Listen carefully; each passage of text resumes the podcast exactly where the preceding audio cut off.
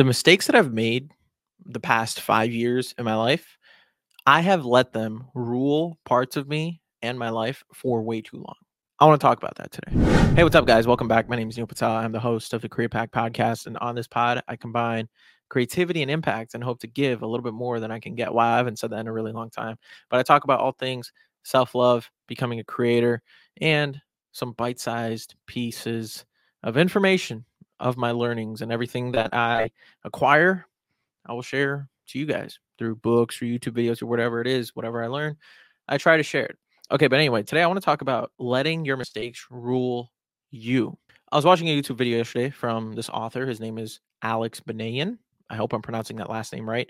But he's the author of this book called The Third Door. The name of the book and whatever that that doesn't really matter. Um, I was watching a speech of his, and it was a 27 minute speech uh, keynote that he had given and towards the end of it, he said that he focused so much on all of his mistakes in the past that it like really attacked him and it really took precedence over his life and it really controlled him for a long time.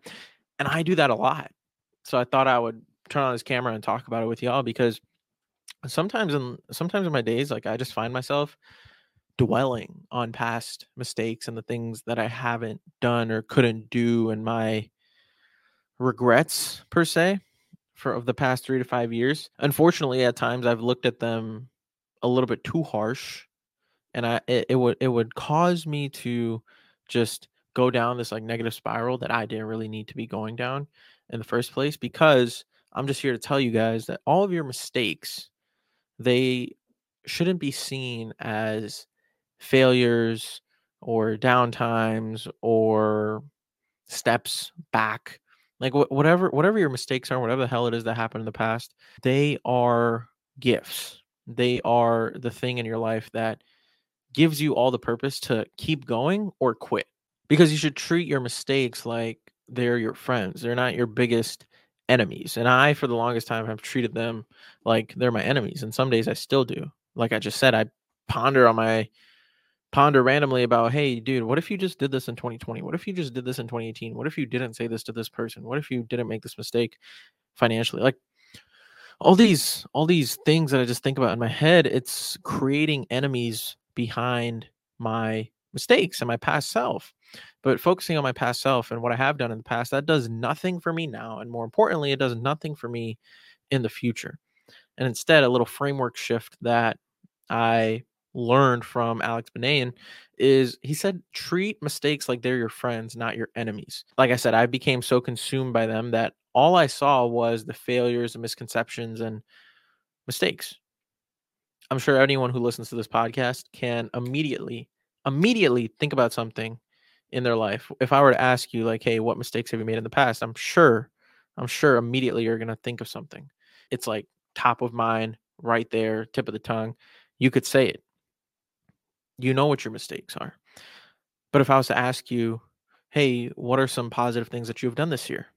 Maybe you can respond just as cohesively and just as quickly. But I feel like for most people, this may not be accurate at all, but I feel like for most people, it would take them a little bit longer to come up with a comprehensive answer behind that question. Like, hey, what are some positive things that you've done this year versus what are some of your mistakes that you've made in the past? What are some big ones?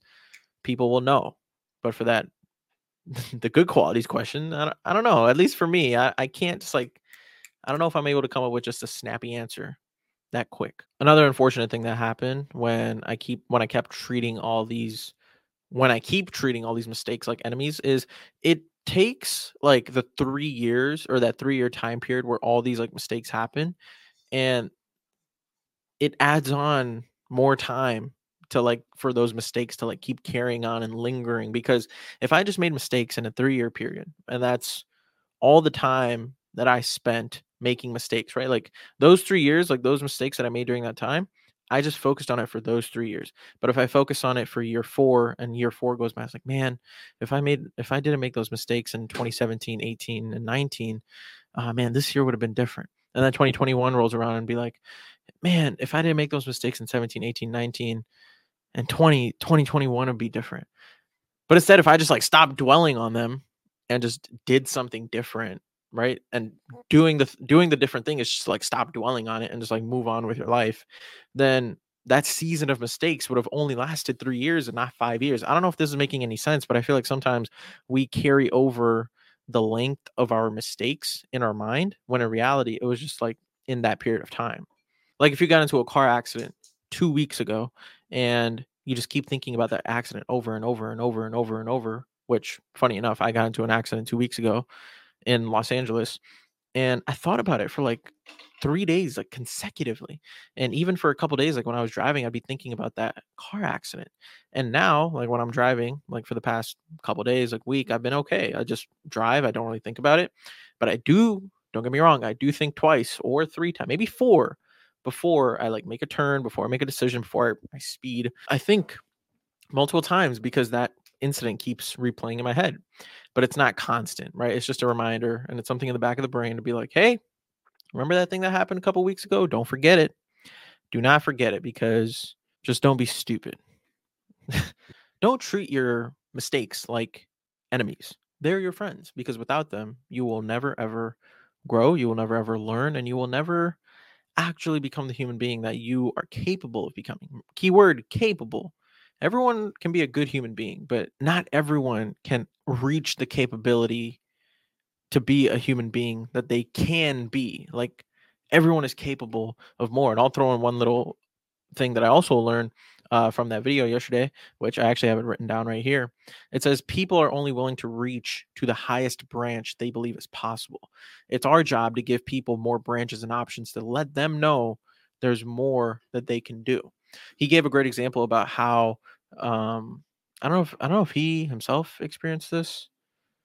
I, th- I think he I think he did. I think he was talking to a kindergarten school or first grade school teacher, and she was telling him the story about how she gave all of her students in her class a piece or like a bunch of colors or excuse me, a bunch of um, like markers and crayons and a white piece of paper. And she told the class, What is your guys' dream? I want you guys to draw it. And then everyone starts drawing and like giving a visual representation of what their dream is or what they want to do when they get older.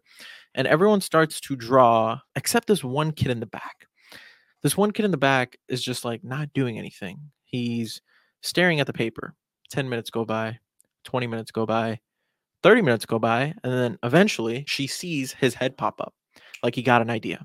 And then he picks up his little uh, crayons, colored pencils, or markers, or whatever Alex mentioned in that story and the kid starts to like draw and he starts to uh, make his dream appear onto the paper the full hour finishes and then she's going around looking at everyone's pages and what everyone drew out and then she gets to that kid and the kid just has a representation of a garbage man and that's what he had drew so of course that first grade teacher she was like really really concerned she was like okay like i asked everyone to like draw their dream and what their dream job is. So, like, why did he draw like a garbage man?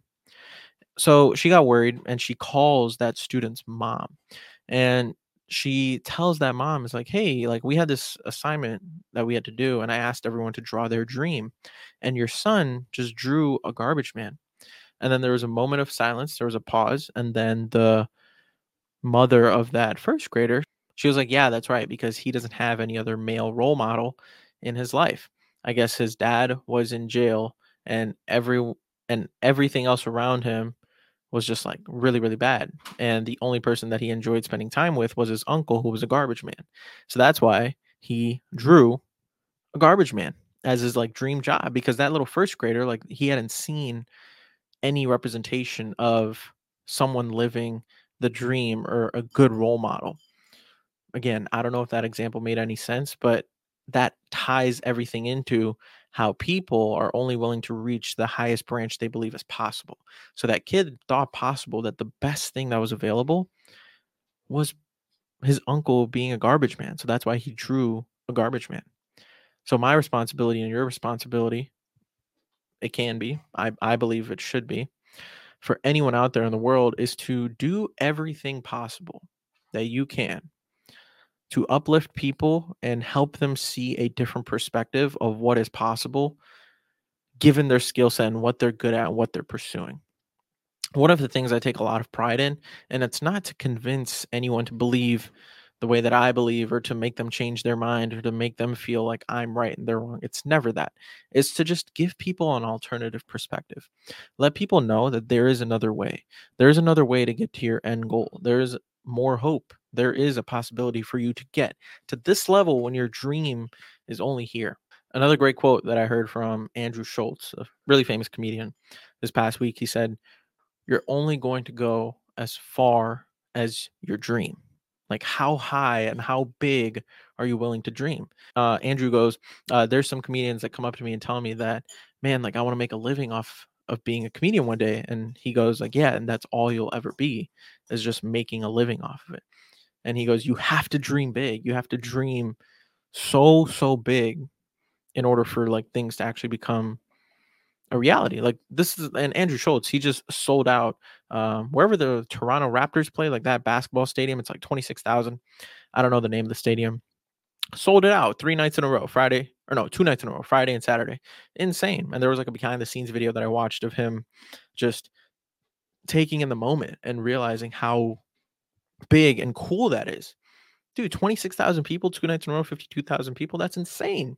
But if he if if he never saw that happening like in his dream, right? You know how people say like like man, I didn't even see this in my wildest dreams. Well, yeah, you didn't, but like you had a big vision and that big vision was so big that it led you to the moment that you were in. So our responsibility as human beings and good human beings is just give people a outlet to dream big. That's what my goal is even with this podcast, anything that I say, I hope that it comes off as something that's motivating, something that's hopeful, uplifting, and hopefully can help someone relate to me in some way, shape, or form. That's all I really have for you guys today. I hope you guys enjoyed this quick 10, 15 minute episode. I appreciate you all so much. Anyone who listens to this, I appreciate you. And if you want to do me a giant, giant favor, share with a friend, follow me on socials, Create Pack Podcast and leave me a one, two, three, four, or five star review. I would appreciate it a ton. All honesty is warranted. And lastly, I just made a new Instagram account. It's called uh, by Neel underscore Patel. I would love you if you just go ahead and give me a follow there. I post all things creative there, whether it's me sitting and talking into a microphone, or that's me sharing a story, high quality edit, mix, just some stuff. All my cre- I call it my creative playground. So please go follow my creative playground. I would love it a lot and I would appreciate you. Thank you so much. And like I always say, my friends, take care. Tell someone that you love them and go do something nice for someone today because they genuinely deserve it. Much love. Peace.